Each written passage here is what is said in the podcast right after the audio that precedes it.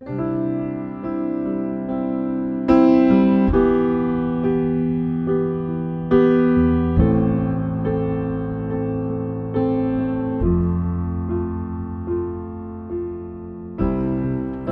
în numele Domnului Iisus și vă spunem un bun venit la transmisiunea podcast a Bisericii Române Filadelfia, Atlanta. Mesajul de astăzi al pastorului Iulian Costea este din seria de predici intitulată Întărește-te și îmbărbătează-te.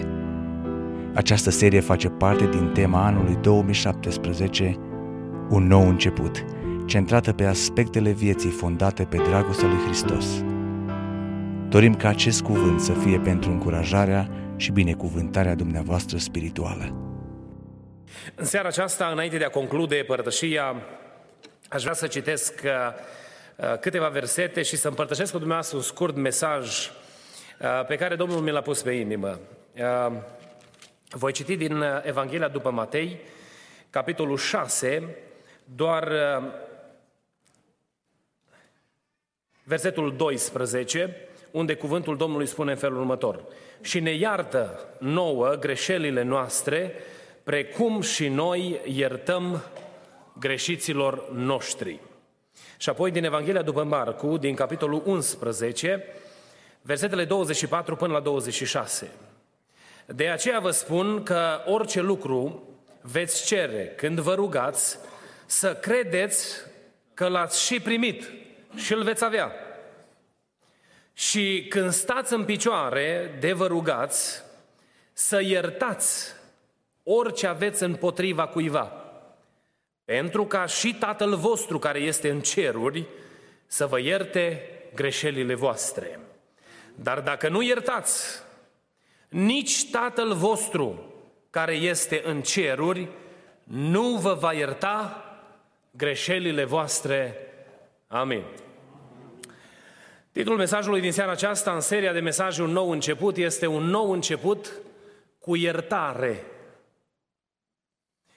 Iubiți frați și surori, în perioada aceasta, într-o atmosferă de entuziasm și bucurie în interiorul bisericii, s-a născut așteptarea ca Dumnezeu să facă o lucrare frumoasă în părtășia bisericii și m-am simțit încurajat, văzând exprimată dorința dumneavoastră în multiple situații, ca lucrarea lui Dumnezeu să meargă bine. Și mă bucur când văd o dorință bună înaintea lui Dumnezeu și dorința aceasta este plăcută înaintea lui Dumnezeu.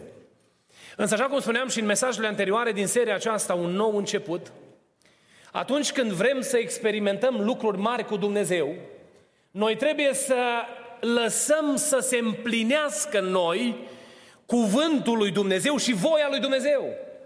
Noi nu putem să vedem lucruri mari întâmplându-se sau nu putem fi parte din lucruri mari împreună cu Dumnezeu dacă noi nu facem ceea ce vrea Dumnezeu să facem și dacă noi nu suntem așa cum vrea Dumnezeu să fim. Biblia ne spune foarte clar că Dumnezeu nu se unește cu nelegiuirea. Nu există nicio legătură între Dumnezeul Atotputernic și Mamona sau Dumnezeul veacului acestuia. Este o linie despărțitoare între, drept urmare, între cei care sunt al lui Dumnezeu și cei care sunt de partea cealaltă, este la fel o linie despărțitoare și nu există armonie, nici unitate și nici nu se poate face o lucrare împreună pentru gloria lui Dumnezeu, numai dacă se respectă în totul, totului, tot cuvântul lui Dumnezeu. În acest nou început, Duhul Domnului mi-a pus pe inimă, pentru că m-a rugat pentru tema aceasta și am cerut Domnului: Doamne, care sunt nuanțele pe care vrei să le aduc înaintea bisericii tale? Și am simțit în ultimele săptămâni, rugându-mă pentru seara asta, că Duhul Domnului îmi spune că trebuie să strigi iertare în Biserica Filadelfia. Eu, cum spuneam și în mesajele anterioare, eu nu știu care sunt lucrurile care se întâmplă în inimile dumneavoastră. Numai Dumnezeu ne cunoaște în absolut toate detaliile și toate amănuntele vieții noastre. Dar în seara aceasta, Duhul lui Dumnezeu cu dragoste strigă în mijlocul bisericii, invitându-ne să ne iertăm unii pe alții și să fim oameni care trăiesc iertarea în viața lor de fiecare zi. Și zic ca Dumnezeu să ne ajute la lucrul acesta. Atunci când noi ne gândim la iertare în biserică, în general, mintea ne fuge doar la problemele pe care le avem în interiorul bisericii. Dacă vorbim de iertare, ne gândim, domnule, cine din biserică m-a fi supărat cu ce? Și acolo, nu, poate acolo vrea Domnul să reparăm. Când este vorba de iertare, Duhul lui Dumnezeu ne cheamă să ne evaluăm viața pe toate planurile ei. La nivel personal, dacă cumva s-au întâmplat în relația cu familia noastră, în casa noastră, anumite lucruri care au produs amărăciune și întristare inimilor noastre și nu putem să ne iertăm soțul sau soția sau copiii de lucrurile pe care le-au făcut, este o mare problemă. La nivel social, în relațiile noastre cu colegii de muncă sau în locul în care ne ducem activitatea în fiecare zi, la școală sau la servici, sau de ce nu cu vecinii cu care suntem înconjurați. Dacă avem ceva în inima noastră față de cineva și nu putem să iertăm, este o problemă extrem de majoră, o problemă mare. Și Duhul lui Dumnezeu ne cheamă în seara aceasta să înțelegem că pentru a fi înaintare pe calea lui Dumnezeu, noi trebuie să iertăm. Trebuie să iertăm. Apoi, pe plan bisericesc, în relațiile dintre frații din biserică. Să știți că am ajuns la concluzia că noi românii avem multe de împărțit pentru că ne întâlnim foarte des. Păi ne vedem des și ne cunoaștem bine. Știm absolut toate detaliile unii despre alții. După un an de zile știm și ce mașină are, și cât are payment-ul, și cât e salarul, știm și cât datorează la nu știu ce bancă, detalii care nu se prea întâmplă în alte comunități, dar noi le cunoaștem, domne. Unele le auzim distorsionate, le transmitem distorsionat, dar suntem implicați foarte tare unii în viața celorlalți. Și asta face să și greșim mult unii împotriva altora.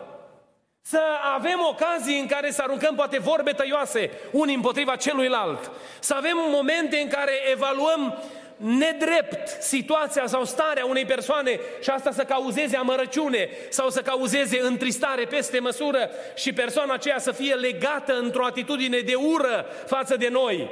O, Doamne, păzește-ne de lucruri de genul acesta. Este o soluție. Mi-am pregătit pentru seara aceasta, însă mi-a ieșuat experimentul. Mi-am pregătit trei vase. Felicia zâmbește că uh, n-am găsit nisipul care trebuia. Nu cunosc încă magazinele bine pe aici, prin, prin Atlanta. Însă am vrut să aduc înaintea dumneavoastră trei vase cu, cu apă și vă rog să vă imaginați asta. Și în primul vas, un nisip de culoare neagră, un vas cu apă curată. Din când în când era arunca, aruncam nisip în apa aia. Încet, încet apa a devenit tulbure.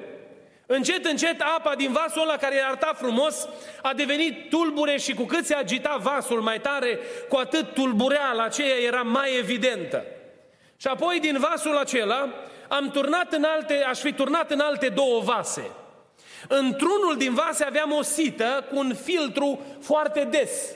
Și filtrul, iar în celălalt vas nu aveam niciun filtru. Puneam apă în vasul cu filtru și puneam apă și în vasul fără filtru. Și le lăsam înaintea dumneavoastră pentru aproximativ zece minute. Apa se așeza pe fundul vasului în amândouă din cele, vas- din cele două vase. Și în cel cu filtru și în cel fără filtru.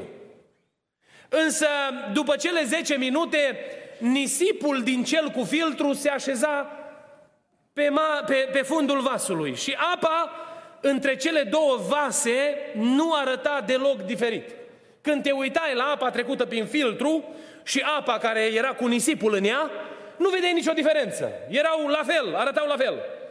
Însă dacă luam vasul peste care n-am avut sita și îl mișcam înaintea dumneavoastră, într-o secundă era din nou tulburată apa.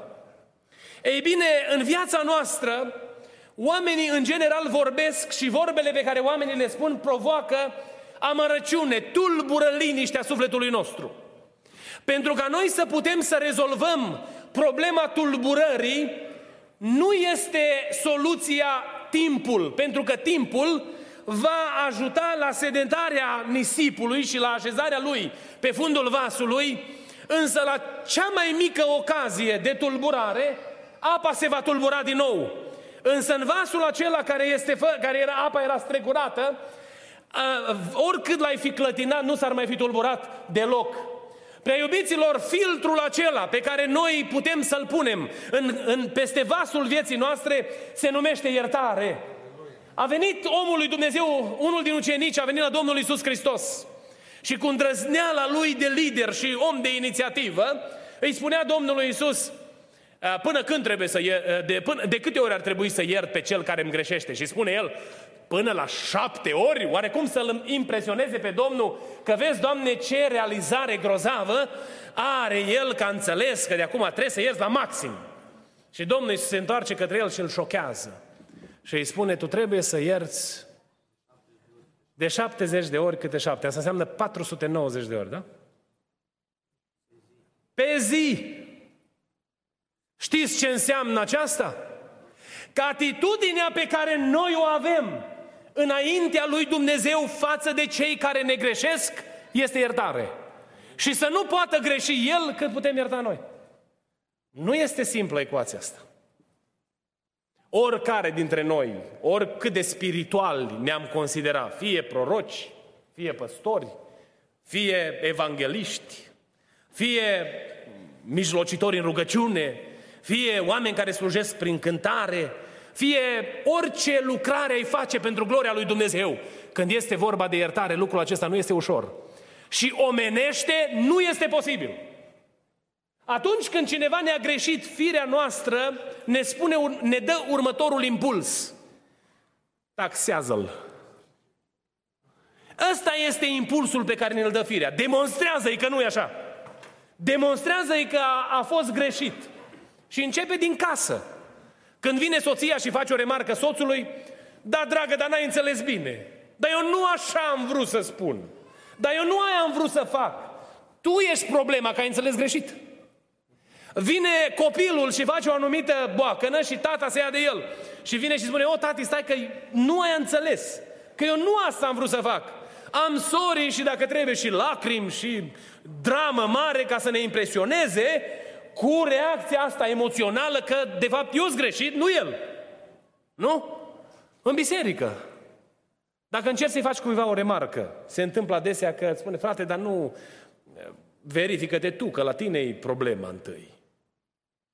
Dacă vrem înaintare pe calea lui Dumnezeu, ca indivizi, membrii în Biserica Domnului Iisus Hristos, noi trebuie să iertăm. Amin. Trebuie să punem filtrul acesta peste viața noastră și să iertăm. O, câte nopți, în prima parte a umblării mele cu Domnul, câte nopți nedormite am avut pentru oameni care mi-au greșit.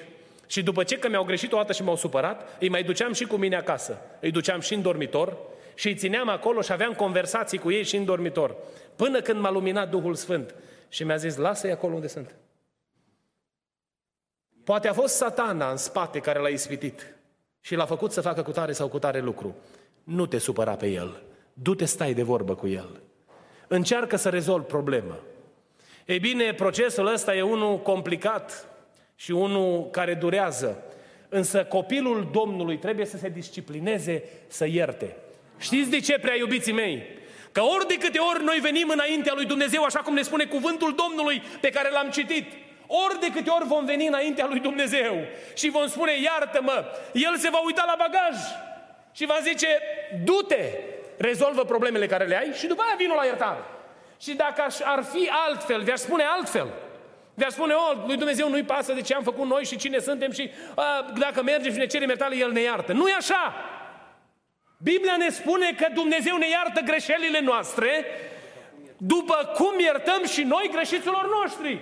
Și condiționează accesul nostru la iertare prin iertarea care suntem noi gata să o dăm altora. O, Doamne, cât de complicate sunt lucrurile. Era odată într-o familie, tata l-a pus pe unul din copii și a zis, măi băiețele, e vremea să încep și tu să te rogi pentru masă. Dar eu nu știu cum să mă rog. Zi Tatăl nostru. Și copilul începe să zică Tatăl nostru. Tatăl nostru care ești în ceruri, facă-se voia ta, pâinea noastră cea de toate zilele, dă-ne-o nouă astăzi, precum iertăm și noi greșiților noștri.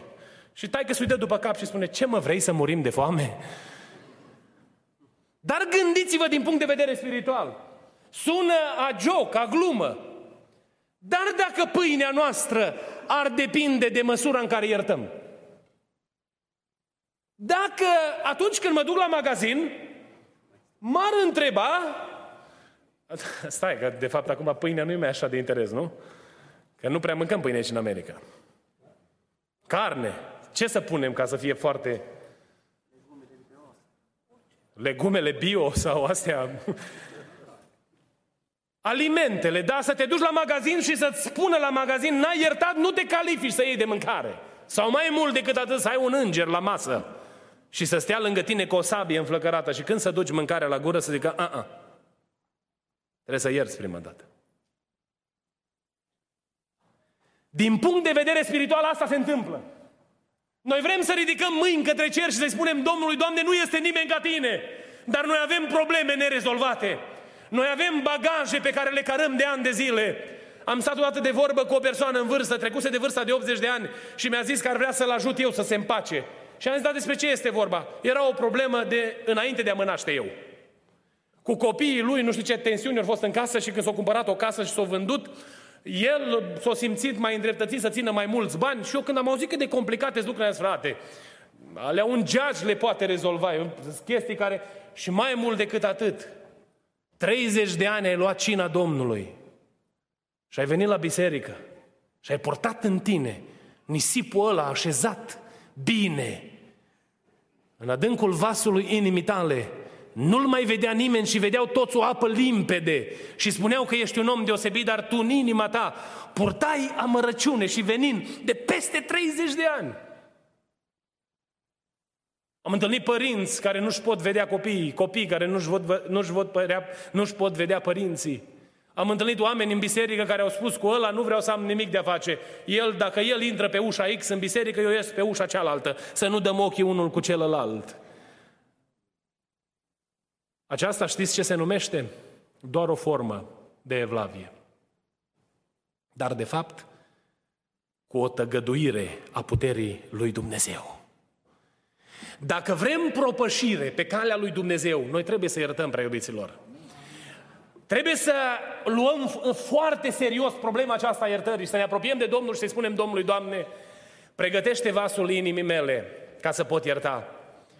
Ca dacă cumva cineva îmi greșește, înainte să gate el de greșit, când vine vreodată să-și ceară iertare de la mine, să-i spun, dar eu te-am iertat înainte să greșești. Nu-i nevoie, nu mai... Mă bucur că vrei să-ți ceri iertare, pentru că asta lucrează la reconcilierea relației. Dar în ceea ce privește inima mea față de tine, ești dezlegat. Eu nu am prizonieri, nu caut, nu car prizonieri cu mine.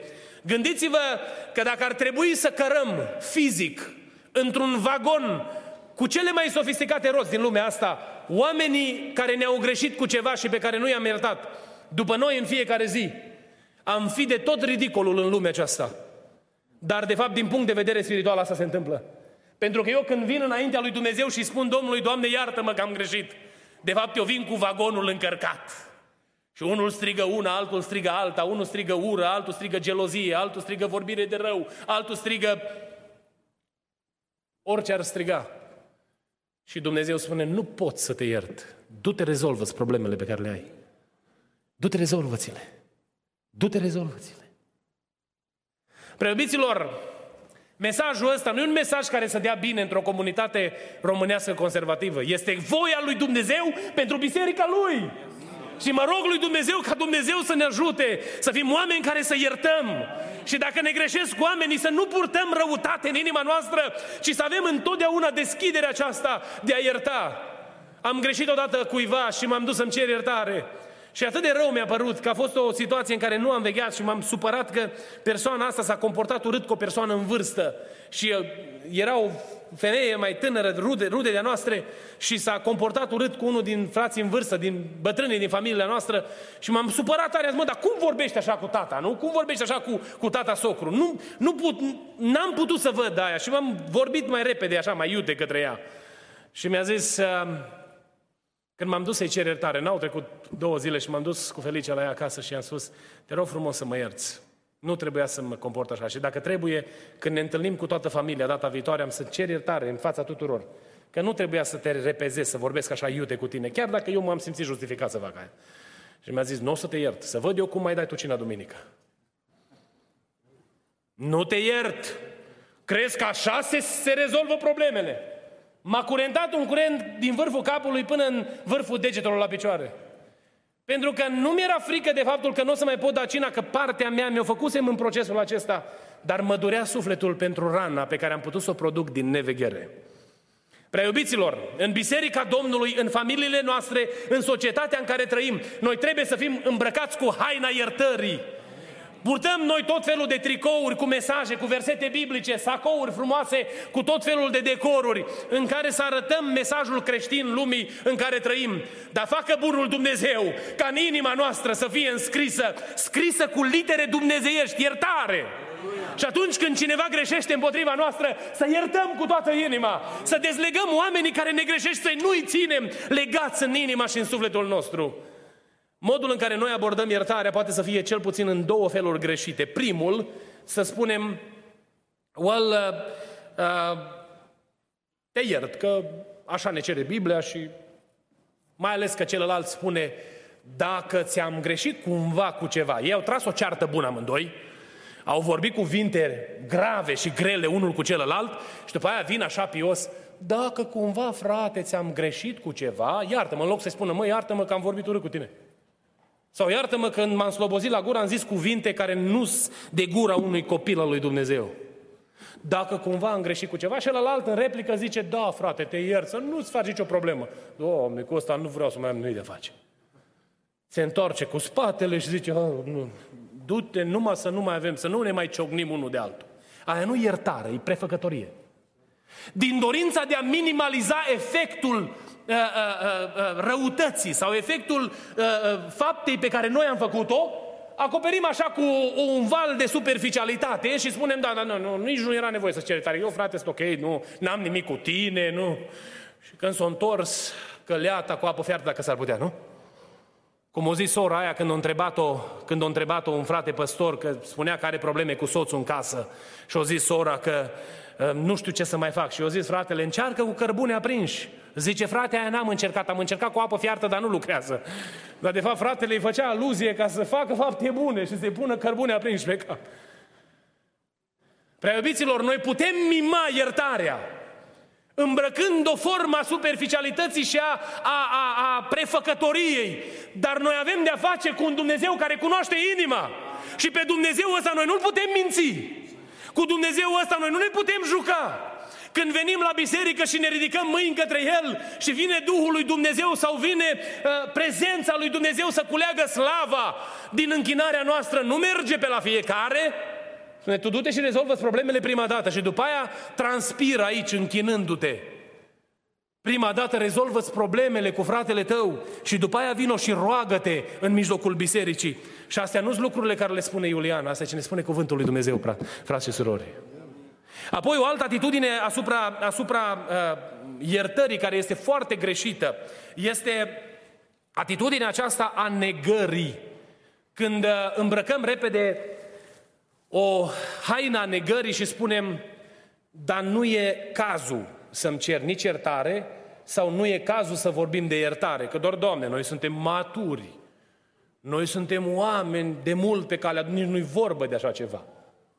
Și în momentul ăsta punem haina negării pe urmele noastre. Un proverb american spune că denial, negarea, is not only a river in Egypt. Nu e numai un râu în Egipt, denial, ci de fapt e o haină pe care mulți oameni o poartă. Negarea asta e o haină cu, cu care se îmbracă foarte mulți oameni. Și spun, oh, sub portretul ăsta pios al credinciosului de nebiruit, al credinciosului care stă pe piscuri și se poate face din el uh, uh, o icoană, dacă este posibil, ca un popă de undeva din județul Cluj, că deja devenise o icoană în lumina lunii. Uh, te-ai uitat la el și ai zice, Domne, extraordinar, dar el de fapt este îmbrăcat cu negarea și spunea, oh, dar în inima lui numai Dumnezeu știe ce, ce poartă. Prea iubiților, cu Dumnezeu noi nu ne putem juca. Trăim într-o societate în care suntem învățați, disciplinați să nu ne exprimăm și să nu ne rezolvăm problemele. Everything is okay. Până când a trecut de tine și după aia înapoi. Și tot, tot ok-ul ăsta ține o fracțiune de secundă până când i-ai dat privirea aia pe care de fapt o aștepta. M-a întrebat cineva odată la rând, la Publix, eram în Tennessee, și m-a întrebat, how are you? Și l-am întrebat, do you, do you really want to know how I feel? Or you're just asking? Pentru că nu mă pornic, dacă îți spun, nu cred că vrei să auzi. Nu? Dar în societatea asta suntem învățați, domne, poartă așa o haină pe tine ca să arăți bine și nu lăsa pe nimeni să pătrundă în profunzime în sufletul tău. Dar vreau să spun ceva. Noi avem de-a face cu un Dumnezeu care pătrunde în adâncul inimii noastre, care ne cercetează și ne cunoaște, care știe dacă suntem pe calea pierzării sau pe calea mântuirii lui Dumnezeu. Ăsta e Dumnezeu cu care negociem noi în fiecare zi. Și atunci când Dumnezeu mă evaluează, părerea lui Dumnezeu va rămâne în picioare pentru eternitate, binecuvântat să fie numele Lui. Iertare înseamnă să nu ții cont de lucrul care ți s-a făcut, să nu lași ca lucrul acela să te influențeze în relația pe care o ai cu persoana cealaltă. Iertarea nu înseamnă uitare. Noi spunem, oh, că... Uh, E bine să facem și noi ca Domnul, să aruncăm toate în marea uitării. Dar Domnul le aruncă în marea uitării și noi mergem la pescuit în marea uitării. Noi nu uităm. Se întâmplă că te întâlnești cu un om după patruzeci de ani sau treizeci de ani sau douăzeci de ani și dacă ați avut un incident, ți se ridică pielea pe tine, parcă atunci s-a întâmplat incidentul respectiv și ți-aduce aminte cu detalii de răul care ți l-a făcut. Iertarea nu este uitare, ci iertarea este decizia deliberată de a nu lăsa ca lucrul acela rău să influențeze relația pe care o ai cu fratele de credință. Să poți să-l îmbrățișezi cu iubire dacă problema a fost rezolvată și să te comporți cu el ca și cum nu s-ar fi întâmplat nimic. Și dacă îți cere apă sau dacă este sete, să nu zici, lasă că se va găsi cineva să-i dea de băut, ci să fii primul care să sară, să pună apa în pahar pentru omul acela însetat. Iertare de asemenea înseamnă să nu lași să-ți influențeze deciziile legate de funcționalitatea vieții acelui om. Dacă viața acelui om ar depinde într-o zi de tine și n-ar ști nimeni, m-a oprit odată un polițist, nu l-am cunoscut niciodată și știți ce mi-a zis? Stă în puterea mea să te iau cu mine sau să te las să pleci mai departe. Și așa tare m-am rugat ca din puterea lui să mă las să plec mai departe. Dar să știți că din punct de vedere spiritual, viața unor oameni ajunge să depindă de deciziile pe care noi le facem, de vorbele pe care noi le spunem. Poate te duci undeva într-un punct cheie și vorbești despre omul acesta cu altcineva și ai ocazia să-i faci un bine, dar îți aduci aminte, mă, cândva în trecut m-a taxat, acum e și rândul lui. Ei bine, iertare înseamnă să lași binele acela să vină peste viața omului asupra căruia deja ai avut control. Se poate să fie un loc de muncă și să fie un coleg de aproape și promovarea lui să depindă de recomandarea pe care o faci tu. Să vină să se uite la tine șeful și să spună, ok, how do you say this guy? Look, we want to promote him. Și tu să spui, oh, no, no, no. I guess he should wait a little bit because, you know, here and there he has to work on some things. Și începem să devenim foarte profesionali în a găsi lucrurile, nu? Nu, ci atunci când viața unui om depinde de cuvintele tale, să vrei binecuvântarea omului aceluia și nu blestemul lui, să, vezi, să vrei ridicarea lui și nu apăsarea lui. Și apoi, în final, să poți sări pentru persoana care are nevoie de ajutor, cum vă spuneam, de paharul cu apă. Când el plânge, să plângi tu împreună cu el. Nu să devii sec de lacrimi atunci când este vorba de iertare. Am să închei cu o ilustrație. Doi frați și-au cumpărat proprietăți apropiate, au cumpărat uh, case vecine, unul lângă celălalt. Și viața i-a adus în situația în care s-au certat teribil unul cu celălalt. Nu știu care a fost motivul certei lor. Însă fratele mai mare s-a gândit într-o zi, ca să rezolv problema, am să angajez un tâmplar și să fac un gard mare, cât se poate de înalt, ca să nu mai îl văd pe, pe ăstalalt de dincolo. Stăm noi aproape, nu putem schimba cu nimic situația, dar un gard pot să fac. Și el angajează tâmplarul și îl face atent pe fratele lui, că în următoarele zile o să știe care este inima lui față de el. A venit tâmplarul și l-a întrebat, care este lucrarea pe care vrei să mi-o încredințezi? Și bărbatul acesta i-a zis, uite care e situația, vecinul de lângă mine e fratele meu, ne-am certat foarte tare și n-aș vrea să-l mai văd. Dacă ai putea să faci gardul cât de înalt și-o dat toate detaliile cu privire la felul în care ar trebui să arate construcția. Când au venit acasă, amândoi au fost șocați. Pentru că tâmplarul acesta s-a apucat la lucru, însă în loc să facă un gard, a făcut un pod peste râul acela, râulețul mic care despărțea cele două proprietăți. Când fratele mai mic a venit acasă și a văzut, a văzut podul, a făcut legătura cu provocarea fratelui său, cu privire la felul în care se simte inima lui și a zis, măi, cât de multă ură am purtat eu față de fratele meu și uite că el, de fapt, s-a gândit să facă un pod între noi. Când a venit fratele mai mare acasă, era pe punctul de a se certa cu tâmplarul, că el l-a plătit, de fapt, să facă un pod și nici de cum un gard. Că l-a plătit să facă un gard și nici de cum un pod. Dar până să-și iasă în afară mânia, l-a văzut pe fratele său pe podul acela. Și când s-a uitat la fratele său și l-a văzut pe pod, a fost copleșit de reacția fratelui lui. Au mers amândoi și s-au îmbrățișat pe podul acela. Fratele mai mare, bucuros că s-a rezolvat relația dintre el și frățiorul lui, i-a zis tâmplarului, rămâi cu noi, că am foarte mult de lucru pentru tine. Și tâmplarul i-a zis, am să mă duc, că am multe poduri de făcut.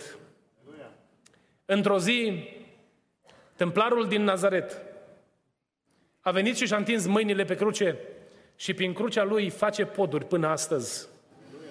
Noi nu putem ierta prin resursele pe care noi le avem, dar a pus în noi Duhul Sfânt, Amin, care ne dă putere să iertăm. Amin. A pus în noi ceva dumnezeiesc care ne ajută să funcționăm împotriva rațiunii umane, împotriva instinctelor firii, împotriva justificărilor raționale. A pus în noi Duhul Său cel Sfânt, care conduce viața noastră și dacă a iertat dumnezeiește, a venit El să locuiască în noi, ca noi să putem să iertăm. Și a făcut posibilă iertarea în viața noastră prin faptul că El locuiește în viețile noastre prin Duhul Său cel Sfânt. Și dacă noi îl lăsăm pe El să trăiască în noi, vom putea să iertăm pe semenii noștri, vom putea să iertăm pe cei care ne greșesc. Prea iubiților, vă chem să ne ridicăm în picioare, ne apropiem de concluzia serii. Eu nu știu câte persoane ți-au greșit și probabil că sunt mulți oameni care ne-au greșit în viață. Poate în familie avem relații care au fost rupte. Poate avem tensiuni în casă pe care nu le putem depăși și nu le putem rezolva. Poate sunt frați de credință pe care îi vedem când venim la biserică și ne gândim în subconștient, fără să ne audă nimeni că ne-e rușine, că doar suntem civilizați. Ce caută și ăsta aici? Și poate păstrăm în inima noastră o ranchiună, o ură, datorită lipsei iertării. Aș vrea în seara aceasta să vă chem ca prin Duhul Sfânt să-i cerem lui Dumnezeu să ne dea harul, să putem să iertăm. Să ne dea Dumnezeu abilitatea aceasta de a ierta pe cei care ne greșesc. De a fi așa cum a fost Domnul Iisus Hristos față de noi. Noi am greșit și am făcut greșeala capitală. Și greșeala noastră ne făcea să fim demni de moarte. Însă a venit Iisus Hristos și în loc să ia biciul care ne trimitea în adânc, a luat brațele deschise care erau, purtau semnele cuielor și ne-au îmbrățișat. Și când noi așteptam să se dezlănțuie mânia lui Dumnezeu împotriva noastră, am primit iubire. Dar iubirea aceasta pe care am primit-o, am primit-o ca să o dăm mai departe celor care ne greșesc. E ușor să-ți aduci aminte de cei care, care îți greșesc sau cei care ți-au greșit. Și în seara aceasta, dacă cumva ești legat din, prin lanțul neiertării, aș vrea în numele Domnului Iisus Hristos să poruncesc oricărui duh de neiertare să fugă din locul acesta și peste locul acesta să domnească puterea prezenței lui Dumnezeu. Peste viața ta să nu mai fie legăturile neiertării, ci peste tine să domnească pacea lui Dumnezeu. Peste tine să nu mai fie ranchiună și ură, ci peste tine să fie pace și bucurie în Duhul Sfânt. Haideți să intrăm într-o rugăciune comună și fiecare dintre noi, motivați de Duhul Sfânt, să ne apropiem de Domnul și Domnul să asculte rugăciunea noastră. Ne rugăm așa cum stăm ridicați.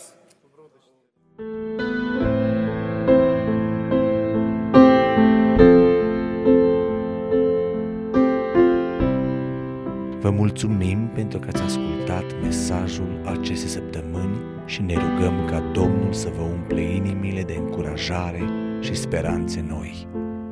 Mesaje noi vor fi afișate în fiecare miercuri. Dumnezeu să vă binecuvinteze!